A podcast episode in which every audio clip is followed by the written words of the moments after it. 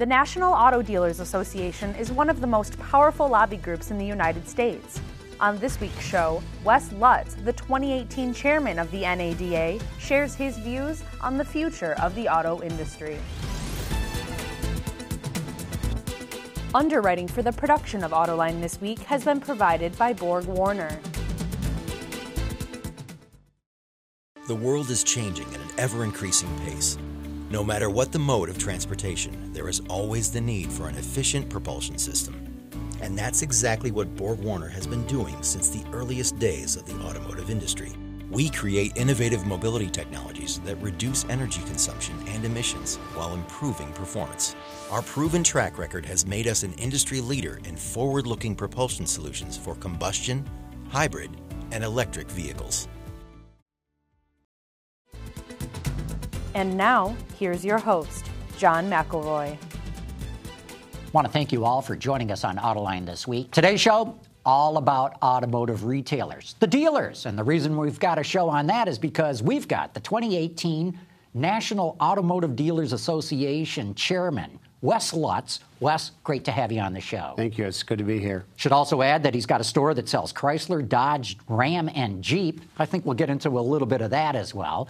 But I also got to say that joining us today includes Steve Finley, senior editor with Ward's Auto, and Michelle Krebs, executive analyst with Cox Automotive. And great to have the, both of you here as well. Thank well. you for having us.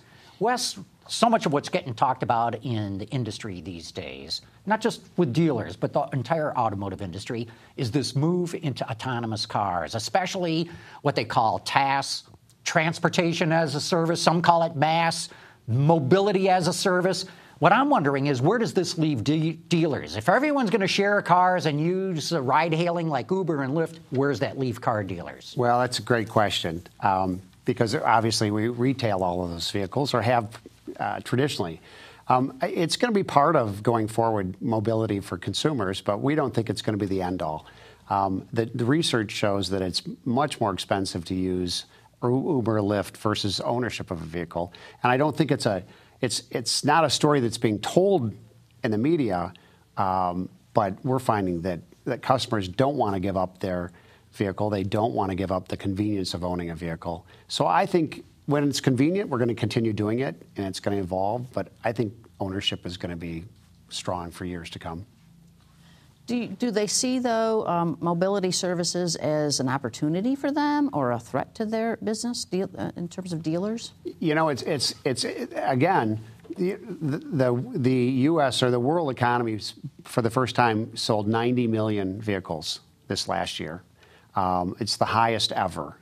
Um, no, I, w- we've done numbers of studies at NADA, and we just can't find anyone that really wants to give up their vehicle. We, we did a sampling uh, heavy in millennials, and only 11% of the people in our surveys were willing to give up their vehicle. So I think it's going to be a shared a, shared platform, really. One of the speculations was that, okay, people wouldn't give up their vehicle, but multiple vehicle families might give up a vehicle. So a three car family becomes a two car family, or even a two car family becomes a one car family. That would impact the industry, wouldn't it? It, it could, but um, the studies also show that for every mile done in, say, an Uber or a Lyft, it, it, it takes 2.8 miles to do what it did for a mile in pr- privately owned vehicle. So again, it's going to come down to affordability and convenience, I think. That's consumers. exactly right. You know, uh, it's estimated an Uber or Lyft cost is about two to three dollars a mile. If you own your own car, it's about 60 cents a mile. However, once you get to autonomous cars and you take the driver out of there, it's estimated those costs will drop to only 20 cents a mile. So aren't you worried about maybe not what's happening right now, but take it out another 10 years? Well, you know, you, you just would have to prove that to me, and there's no data to really support that. I mean, there's, there's, we don't have enough of those miles driven yet to know what the impact's going to be. Um, but I, will tell you, we've been franchise dealers for 100 years, and we're pretty competitive. I, I, know you are. What I'm wondering is uh, mobility services are expanding exponentially. I mean, the number of rides delivered is, is going up by the millions every single year. Isn't there a role for dealers to play in this? Because dealers are in every single community. And where do you put those cars at night? And how do you maintain them and clean them? Sounds to me like dealers would be perfectly positioned. You know, I, I think our business will evolve. Maybe we'll be more uh, service focused, but I, I also think that people just are not, our research shows that people are just not willing to give up their vehicle. You know, the other thing is, have, it hasn't been proven that autonomous vehicles are going to be safer either. And that's one of the big selling points that autonomous vehicles are going to be much safer. Sure you know, there's 37,000 deaths on, on the highways last year, all tragic. And most of them are because of driver error. But, you know, what they don't tell you is if you look at the statistics, I mean, I mean, I'll have you guys guess. How many millions of miles do you think are driven for every fatality? Many millions, probably. Yeah, a lot. I mean, and I, I, I can't remember the number, but it's like, yeah. no, it's 90, I think it's 90 million miles for every death. It's 340 hours or years of driving, 24 hours a day, seven days a week. So we, we just don't have enough data to support that, that this is going to be something that's going to actually benefit the consumer. So I, I, think it's coming, and I'm not, I'm not opposed to it, but just we don't have the data to support the claims right now. Yeah, I think you'll get that data anyway, because like you say, most accidents are caused by human error. And I think we can get by, beyond that with technology. And some of the early data certainly suggests that they're going to be a lot safer. Let me ask you this. A few years ago, you spoke at the Center for Automotive Research conference up in Traverse City. Yep. That's where I think I first met you. Could be. And it was about affordability. To me, that sort of plays into this new mobility services. You talked about the challenge consumers have about affordability, uh, affordability of vehicles. It's not gotten better. It hasn't. But if it's if it's 60 cents to drive your own vehicle and it's $3 to take a Lyft or an Uber ride, I mean, that's going to play right into this. Um, the American public, I mean, the average cost of vehicles is $35,000 a day. The average payment's over $500 a month. Those are staggering. I mean, we lose sales for $10 a month in a payment. Um, the manufacturers getting very creative with leases with higher residual values. So, I mean, it's a challenge, and, and that's a concern. That's that is really that's like the tariffs were a huge concern to auto dealers because those tariffs would put a lot of extra co- cost into those vehicles, and we're concerned about that. And at the same time, you have razor thin margins, which are another challenge. So there's a lot of economic issues that aren't quite working here. There are. That the, you know that that there's so much competition between dealers. And you know, that's changed over the years. Because when I first started in business, if you were selling a Dodge truck, you know, they'd shop you against a Chevrolet and a Ford. Now consumers shop you against another Dodge truck or another Ram truck. And it's amazing. Uh, my competition is my fellow dealers. So the margins have just been compressed. They're on the internet for, in over in hundreds of places. You, everybody can tell what we pay for a vehicle. So it comes down basically to location and service, um, which is good if you win. It's not so good if you don't. One of the big buzzwords uh, these days is um, subscription services where people can swap out uh, vehicles for a fee. Is that the real deal, or is that just some sort of fad? Well, you know, I it, it started with a bang, but I never understood why the OEMs want to do that. My friends that are wealthy enough to drive whatever they want, they all have a sports car and they have an SUV and they have a sedan. So if you can swap them out, you're going to lose a couple of those sales. You know, I think for a certain segment of the population, maybe in a metropolitan area, that price is not really an issue. Most of those services are pretty expensive. Sure. And I don't know if you swap out with another car I, I, like having my own vehicle. I keep things in my vehicle. I, I, I like to know that I'm the guy that drove it, or I, I'm pretty possessive about my car. I don't know if I want to be swapped into a vehicle that's another used vehicle. Do, do you know? Oh yeah. yeah. Well, there's a whole industry of how you, like around with future vehicles when there is a lot more sharing supposedly, the cleaning of them and the, the materials that would be more durable and like self-cleaning cars and stuff like that. So it could create a whole new industry. Well, remember, you know, Hertz, Avis, and Enterprise clean cars every single day. Mm-hmm. It's not as if we don't know how to do it. But uh, what I'd like to go back is that the, the comment on tariffs, because even though the North American Free Trade Agreement now it's been replaced by what the U.S., Mexico, Canada, whatever USMCA. Thanks. But there's still talk of tariffs on European cars and other cars coming from Asia. What are, what's, where's the NADA's voice on that? Well, first of all, we, we, are very supportive of this administration. They've been great for the auto industry. Um, they can drive you crazy, but, but we're supportive of anything that makes vehicles more affordable and gives people more choice. Um, we were very encouraged with this Canada, Mexico, and the U.S. Um, working on an agreement. We've, we've done our, I think the government has done the work with the, uh, the Korean market. So we, are pretty optimistic that they're going to go to the European manufacturers as well. Um, our study showed that with a 25 percent tariff that, that those vehicles would go up. Even domestic built vehicles would go up about $2,500, $2,400. And a, and a German car or a European car would go up about $7,800. So those are devastating numbers. And to put that so that people that are listening can understand that, 60 month financing um, on $1,000 is about $20 a month. So if you raise something $7,000, um, you're looking at a payment of going up $140 a month, which is a pretty substantial bump. So what would happen? People keep their car longer? They'll keep them longer, and that really that that that negates that what we want to have happen to get more fuel efficient cars on the road that are safer with more autonomous um, features that are safety features. So. We, we've got to, we've really got to come up with a solution other than tariffs. We, we, talked about autonomous cars. They're a bit in the future, but electric cars are here right now because the law says thou shalt sell electric cars. and as a result, we've got every single car company in the U.S. market coming out with many different models in about three years' time. How are you dealers going to be able to sell? I mean, I, I see this wall of electrics coming, and there's going to be some market for them. I, I just don't know if there's going to be enough buyers for them. That's that's the that's the million dollar question, right? Um, the fact that they're more expensive, they take longer to charge. Um, there's range, range anxiety. I mean, there's a lot of issues. Gas is inexpensive.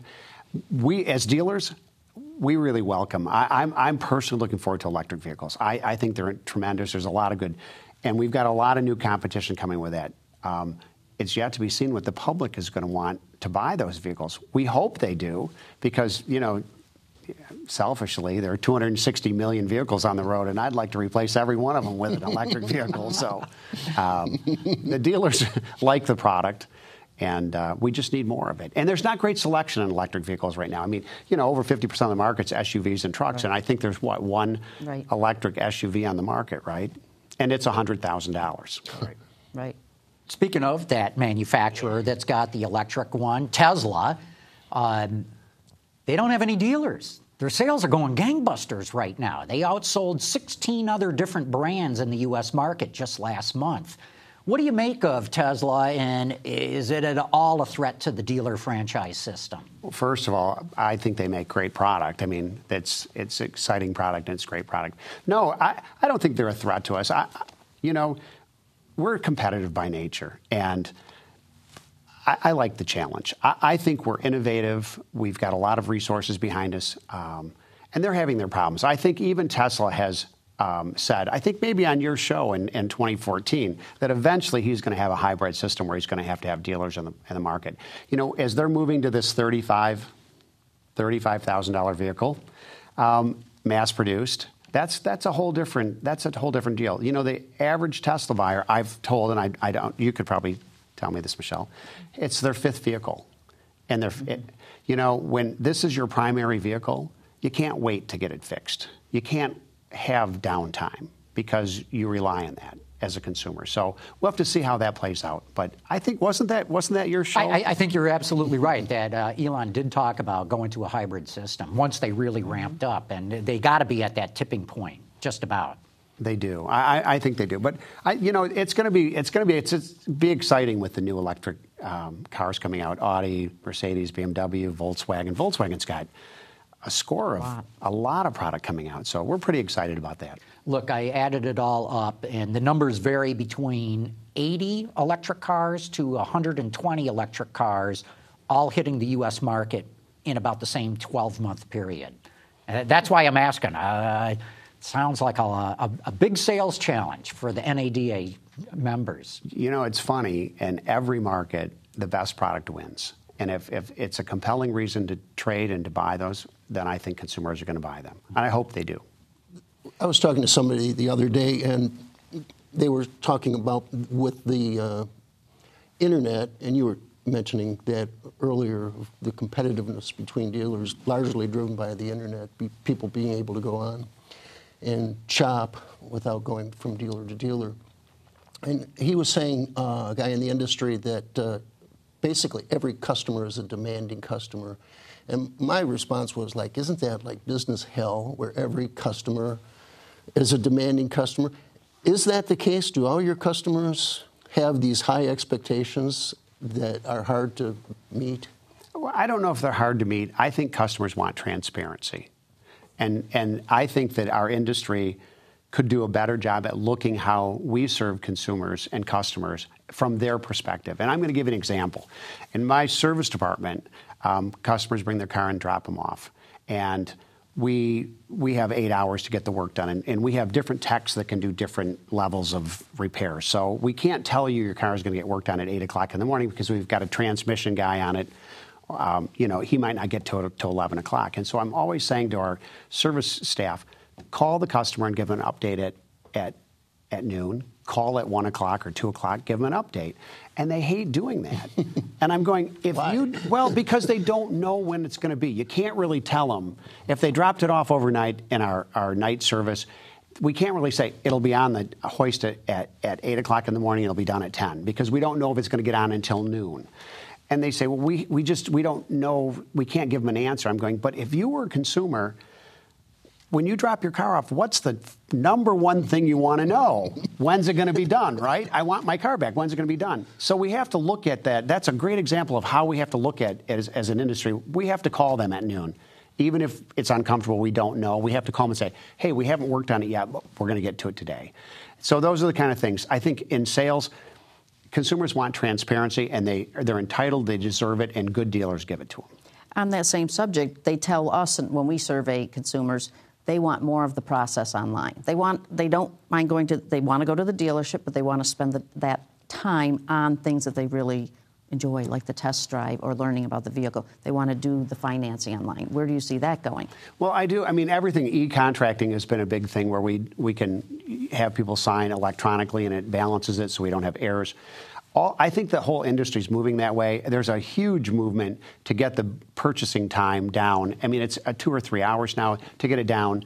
You know, we have a, a system in my store that's um, we have people in and out in 45 minutes, insured, financed, prepped, driven. I mean, everything, and they're out the door. And consumers, their time's valuable, and they just they again they want transparency and they want to be taken seriously. They want their questions answered.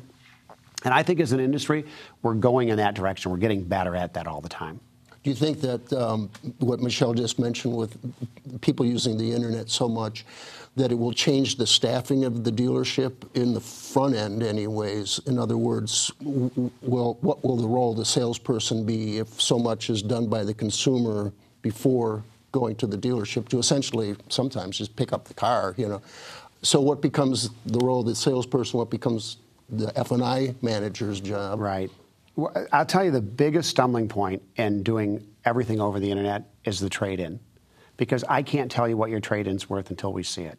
We just we can't do it. We can give you a ballpark number, but we we've got to look at it because everybody looks at a, a, vehicle differently. I have a used car buyer that all of my sales staff calls him to get an appraisal when he's not in the store, and he knows, you know, Steve doesn't look at the tires and, you know, and, and, you know, John doesn't look for scratches, and so you kind of know what somebody thinks is a nice car or a clean car. Somebody knows that it's an average car. We have to see them. So that's been, the, I think, the big stumbling point. But anything that we can do in advance. I mean, we, you know, 90% of our customers find our inventory on the internet now, and, and they know what it, it's mostly priced. And again, all of those competing sales models are, are fighting each other out, and, but we're all streamlining toward more more transparency and shorter delivery times. Do you still have to sell the car though? If somebody comes in Absolutely. after doing all their research and thinks, okay, I, I want that car, like right up the order. Well, it's it's funny. You better know your product mm-hmm. because when you have customers coming in and saying, "I'll take a Ram pickup with a you know 28S package on it," and that's an internal code that nobody outside of the industry is supposed to know, and you look at them and you go how do you even know that? so they know what they're talking about. So you just have to have, I think, well trained, well educated sales staff because they'll find you out. But I, I, I, like the internet. I think it's been, the gross compression has hurt, but it's been good for our industry. Wes, you sell uh, various FCA brands Chrysler, Ram, Dodge, Jeep. Uh, we've just seen a lot of management change at the company. Sergio Marchionne, the chairman, unexpectedly passed away. Now Mike Manley has stepped in. How do you view the company these days, especially with Manley in charge? Well, I'll, I'll, tell you, I'm the most optimistic I've been about Chrysler in a couple years because if you remember, Sergio really was shopping for a partner for the last four or five years, or three or four years, and it's distracting. When you think, you know, you maybe are, I don't know if they did, but it seems like, you know, our launches got pushed back a little bit and we were looking for someone to partner with. They made a decision a year ago I, I think they made a decision. They're not going to find a partner, so we need to have a full product line. And so I'm very excited about that. And that was about the last thing that Sergio Marchionne did. Um, I know Mike Manley, and he's a, a, smart guy. He came out of the retail side of the industry, so that's encouraging. And they, I just was in an FCA meeting this morning, and they showed us advanced product, and it's a lot of good Jeep product coming. That's exciting.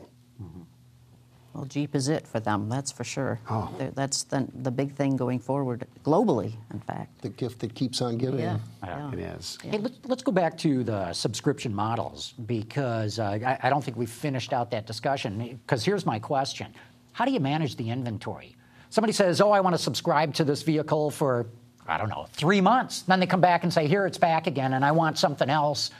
What do you do with the vehicle that came back? How do you make sure that there's something there for them to take that they want? I mean, it seems like it could, if, the, if it gets popular, this is a logistical nightmare.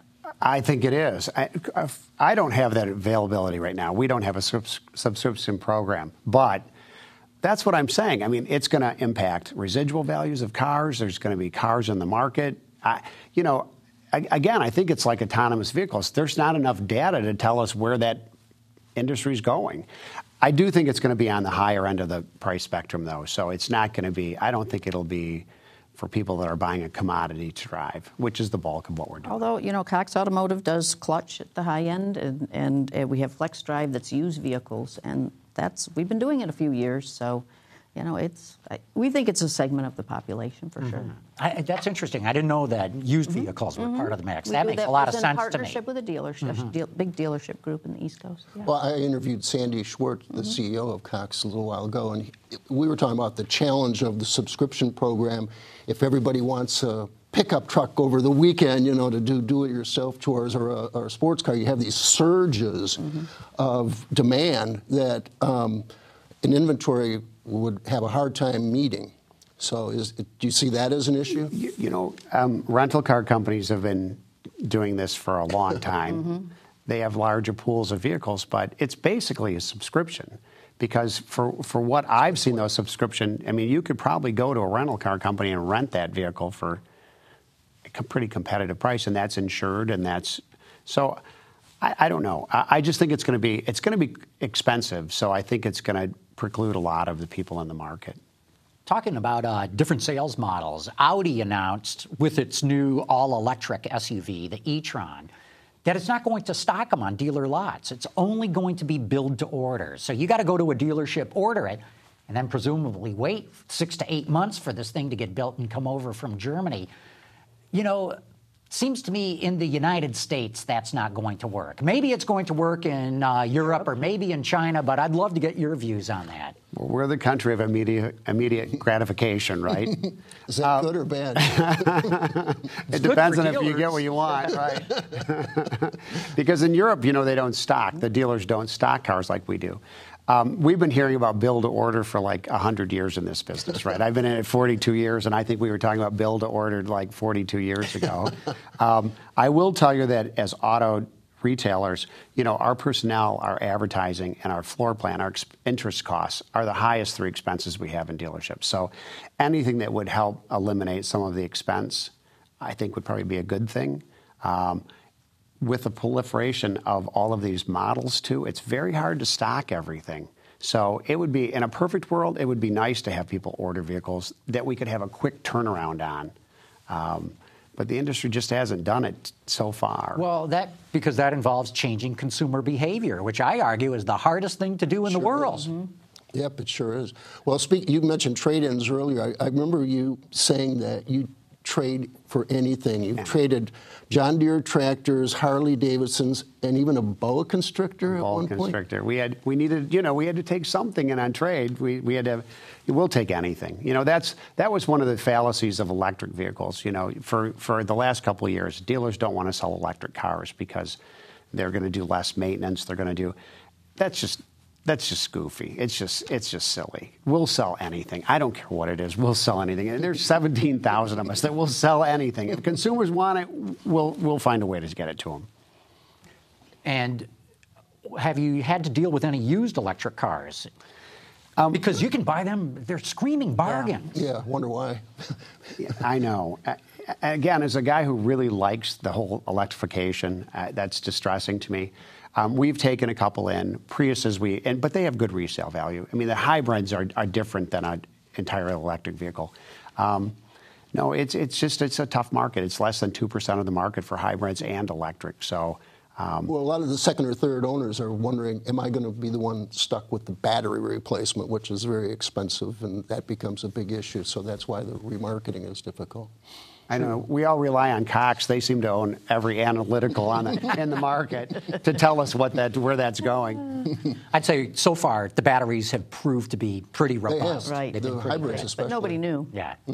Look, we're going to have to wrap this up, but Wes Lutz 2018 NADA chairman, thanks so much for stopping by. Really great to have you on the show. Thank you. I, I, I'd enjoyed it. And uh, go see your local dealer. Steve Finley from Wards and Michelle Krebs from Cox Auto. Always great to have the both of you on the for having show, us. too. Really appreciate it. And of course, as I always say, thank you for having tuned in.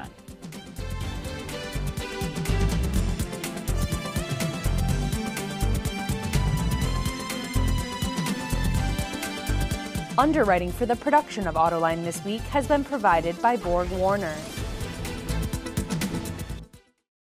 The world is changing at an ever increasing pace. No matter what the mode of transportation, there is always the need for an efficient propulsion system. And that's exactly what Borg Warner has been doing since the earliest days of the automotive industry.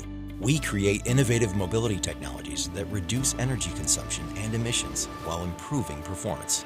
Our proven track record has made us an industry leader in forward looking propulsion solutions for combustion, hybrid, and electric vehicles.